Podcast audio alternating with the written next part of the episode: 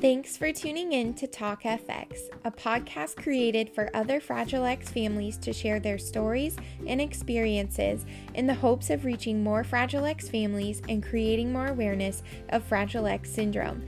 If you have never heard of Fragile X before, this podcast is for you. So, with that in mind, let's jump right into this week's episode of Talk FX.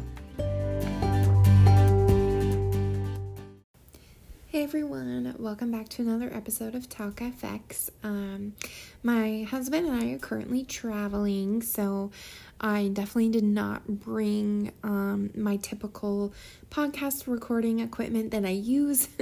so just kind of using what I have right now. Um, so I wanted to um, do this episode sooner rather than later because um, it's something that happened very recently, um, and it's still so raw that uh, I wanted to share this with you guys.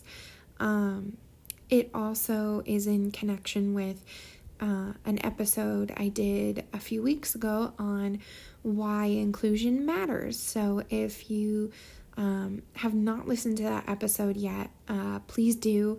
Um, because everything I talk about in today's episode connects uh, with that one. So, um, and also, uh, if you are brand new to this podcast and you're listening for the first time, um, thank you so much for tuning in. It really means more than um, I can comprehend because this podcast is um, really important to me and I'm extremely passionate about it um, and I love doing it. Um, and sometimes it can be a lot, but uh, that's okay um, because the pros outweigh the cons for sure.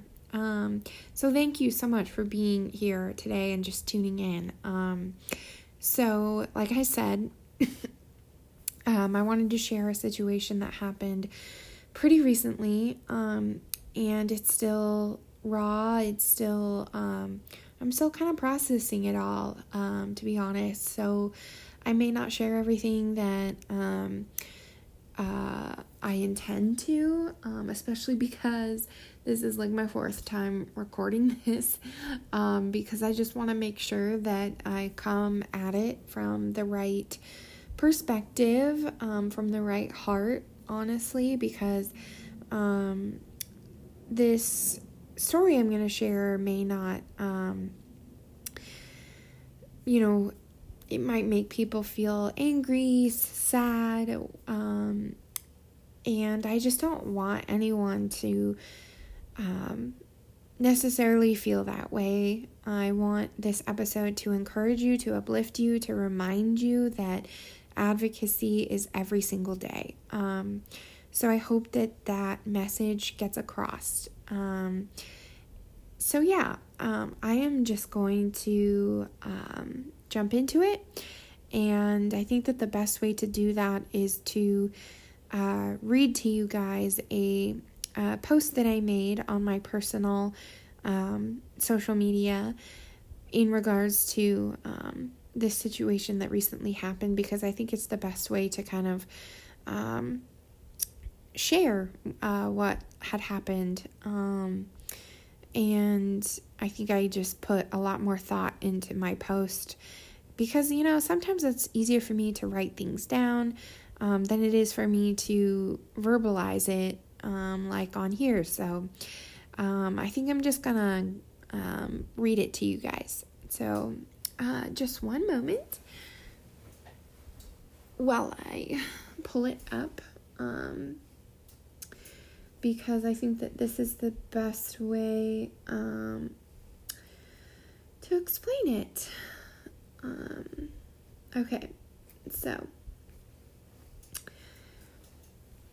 I uh, posted this pretty recently. Um, I said, We need to do better. Today was a reminder of why I do my best to advocate for myself, my family, and the neurodiverse community as a whole. Please take a few minutes to read this because it would mean a lot to me. There's a boy on the autism spectrum that visits my husband and I's apartment complex from time to time as he lives in a house behind our unit. He's a curious boy, like many of those on the autism spectrum, who will approach families in our neighborhood who happen to be outside playing. He also sometimes peeks through windows to see if anyone's home. He will also tap on the kids' shoulders that are outside playing as his way of getting their attention uh, because his speech is pretty minimal. Um, first, I want to say that I completely understand how this can alarm a parent, or anyone for that matter, who isn't expecting someone to be coming over.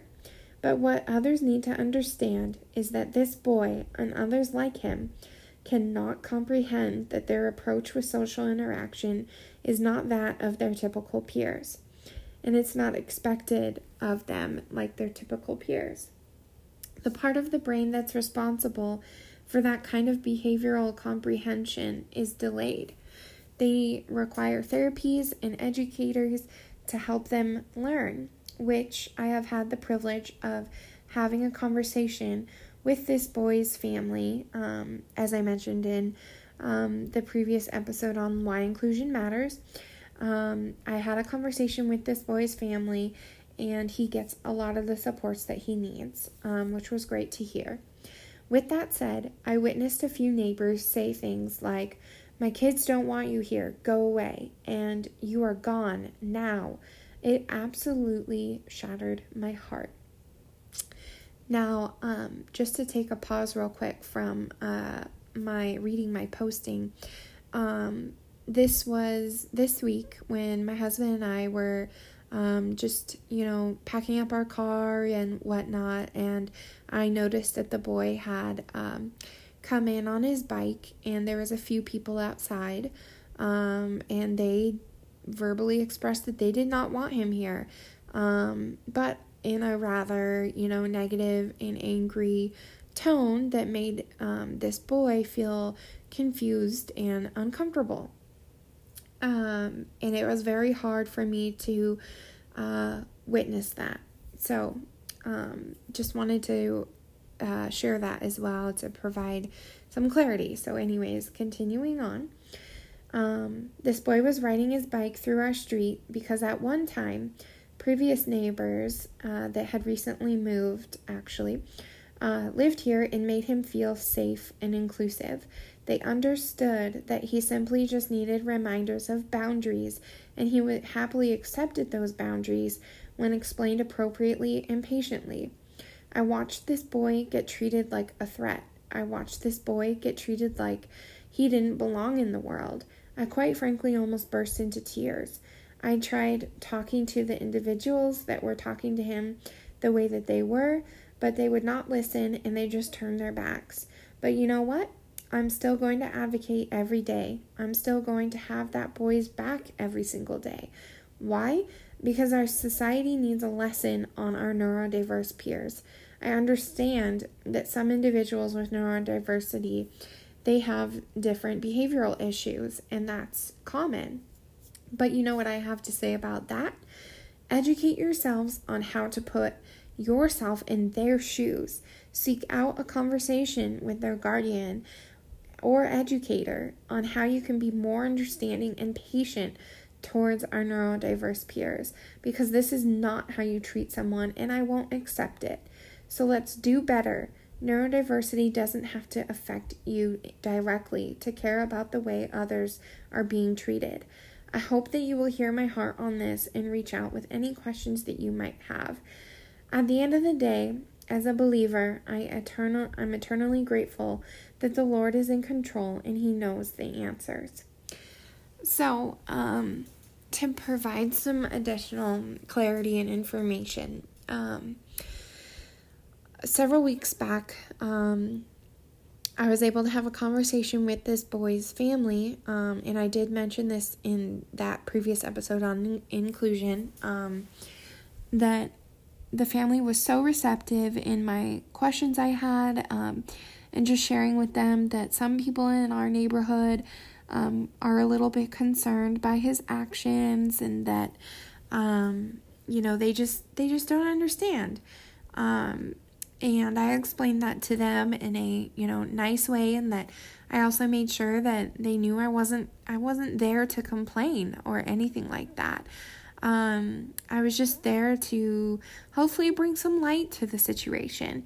And um, like I said, the family was very receptive and helpful, provided a lot of, you know, information on what the boy responds best to. Um, and what he understands and might not understand, what he might need reminders with, um, and so on and so forth. So I came back to my neighborhood, um, and again, like I said, this was several weeks before um, this incident happened um, that I just also shared with you guys on. So hopefully not to be too confusing.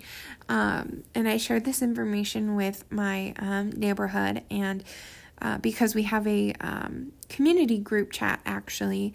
And so I kind of just shared on there how the conversation went with his family. And um, there was a lot of positive response from many of the people in our neighborhood. And so I thought, great. Um, hopefully, this means that, um, you know, it'll be positive, more positive moving forward. And that, you know, I said, if there's any questions, please feel free to direct those to me. I'm happy to help.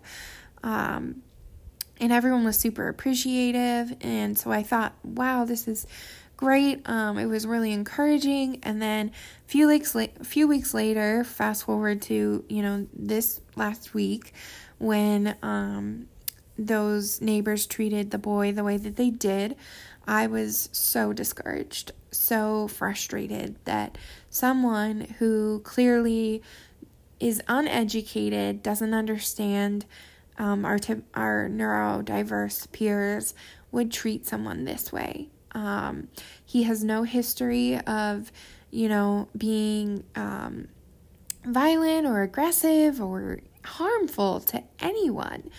Um, and again, as I said in my post, I totally understand and acknowledge how it might f- make a parent feel, you know, if um, a boy is, you know, looking through your windows, trying to see if you're home, um, or taps your child on the shoulder, um, and you know, it's not, it's not um, expected. Like I, I get that, um, but clearly, it's, it's obvious that this boy has, you know, some sort of neuro, um, neuro, you know, diverse um, uh, delays, you know, and um, they just did not bother to acknowledge that or try to, you know, seek out um, the proper resources, like even talking to his family. Like that was my approach um, because they don't know to do that. They just go with their assumption. And um, again, like I said, this boy does have,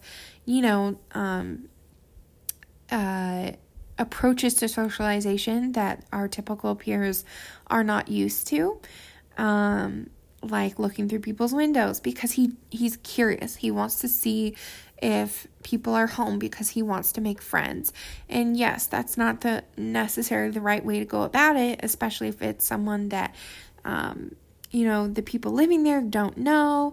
It can also come off as trespassing, but you know, I personally don't see it that way um, I see it as an opportunity to remind him, like, you know, hey, we'd appreciate it if you didn't, um, you know, look through our windows, um, and more so teach him the proper way to, um, you know, approach people. Like maybe just wait until people are outside, um, and maybe just, um, uh,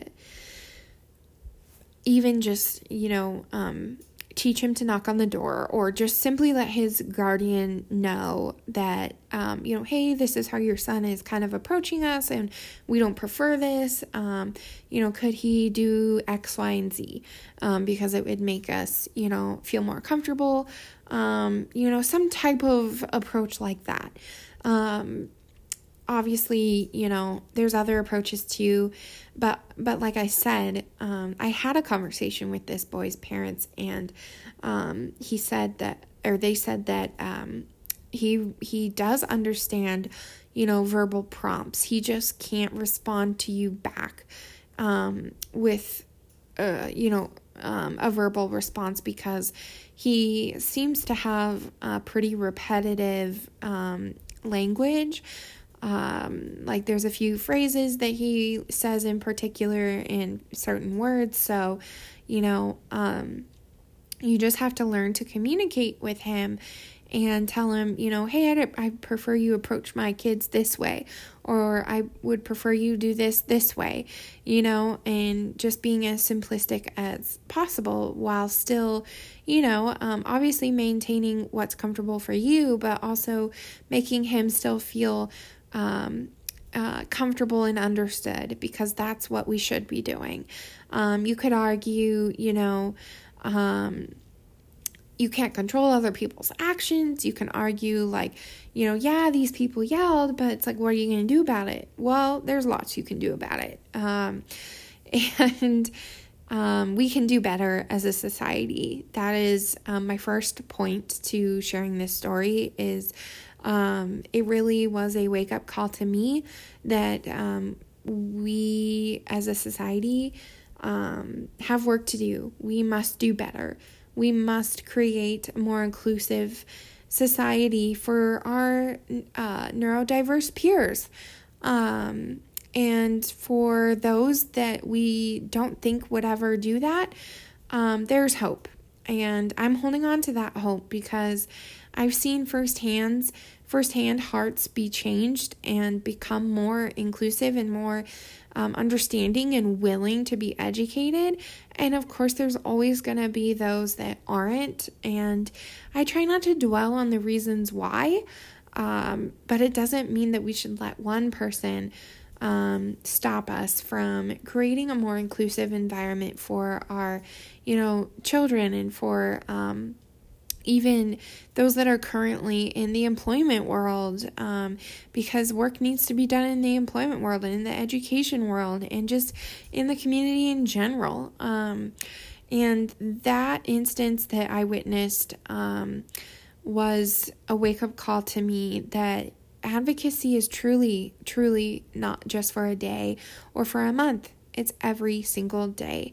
We have opportunities to educate others to provide resources, to, um, you know, educate others when we're out in public with our children.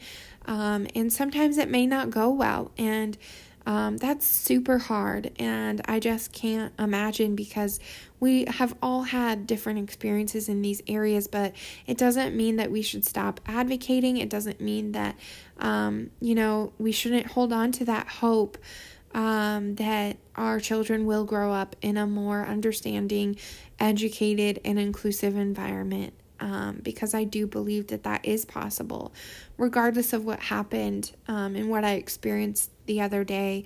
Um, it's not going to keep me from believing in this um, absolute possibility. So, um, you know, and it was interesting because after witnessing um, these neighbors treat this boy this way, um, I I talked to them. I said, you know, he's okay. He's not bothering anyone, you know, because one of the neighbors had the audacity to ask me and my husband, because um, we were standing outside when they were talking to this boy this way.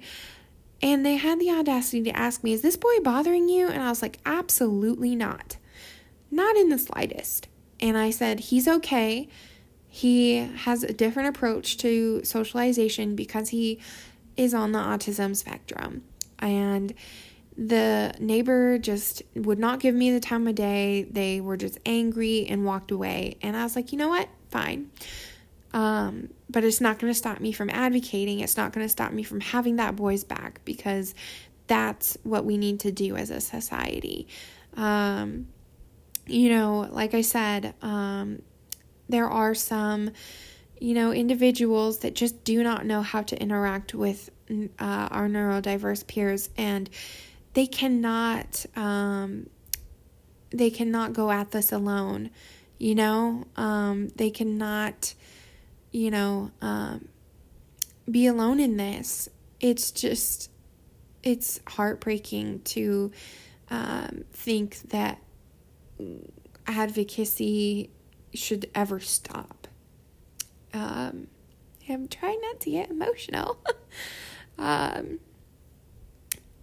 it's hard to understand those that um, treat our neurodiverse peers this way um, because they just will not take the few moments to understand. Whew. Um, and to even imagine someone talking that way to my cousin Nathan, who I share so much about, um, just I can't imagine that. And I don't want it to ever happen to him or him to ever feel like he doesn't belong somewhere. Um, and, you know, you could say, well, we can't control other people's actions. We can't, you know, convince everyone. And while that's true, there's always going to be someone that doesn't understand or is unwilling to, but it doesn't mean that um, we can't make you know, help the majority of our society to understand and be more inclusive and provide more resources and, and educative op- opportunities. Um, and yeah, just like I said, this experience was certainly a reminder for me um, that there's so much work to be done. Um, and if you guys have ever had experiences like these, whether um, directly or indirectly, I would very much appreciate you just sharing how you um, responded to the situation and maybe what's worked for you to reach other people. Um, you know, and what has helped you to to educate others and to just move forward in general from these instances. As um, I know it's not always easy to do because these instances really do imp- impact you in in deep ways and um, it can often be hard to let go of. Um, and I don't necessarily think that we should let go of them, um, but we should allow them to impact us in positive ways um, and to just be change. Um, and I really hope that this episode's an encouragement and it's not meant to make anyone be angry or sad. Um, it's really just to be a reminder that advocacy um, is vital uh, for our neurodiverse peers' futures. It really is. Um, and I know it's not always easy to advocate um, because, you know, like I said, not everyone's willing to listen, but you know what? That doesn't mean that we should give up, and I'm not giving up on on uh, the people around me that um, aren't currently bothering to educate themselves because I know that um, it is possible if I don't give up. Um, and it's not just for me, um, it's not just for this boy, it's for the community. Um, there's such a bigger picture uh, in this. And so I hope that all of you um, hear my heart in this. Um, and again, like I said, if you have any advice or um, stories that are similar to what I've experienced and you feel like um, sharing those, please do. Because it really is a reminder to everyone when we when we share our stories and experiences it's a reminder that wow, we, we do need to be standing up for our neurodiverse peers because it's not just up to them. And we can't leave it up to them um, to create a more inclusive future. It's up to all of us. It's a collaborative um, work. And so, um, and you might be wondering, you know, how do I reach someone that doesn't feel like, you know, because neurodiversity doesn't affect their lives directly, why should they care? Well, they should because it everyone's lives matter. Everyone um, and how they're treated matters, and so um, it is important. And we should be creating a um, a positive, you know, understanding environment. Um, and I know it's hard work, but we can do it. And that's why there's resources and people around us that share that same goal um, to help encourage us um, and give us resources. And that's what I hope to do today as well.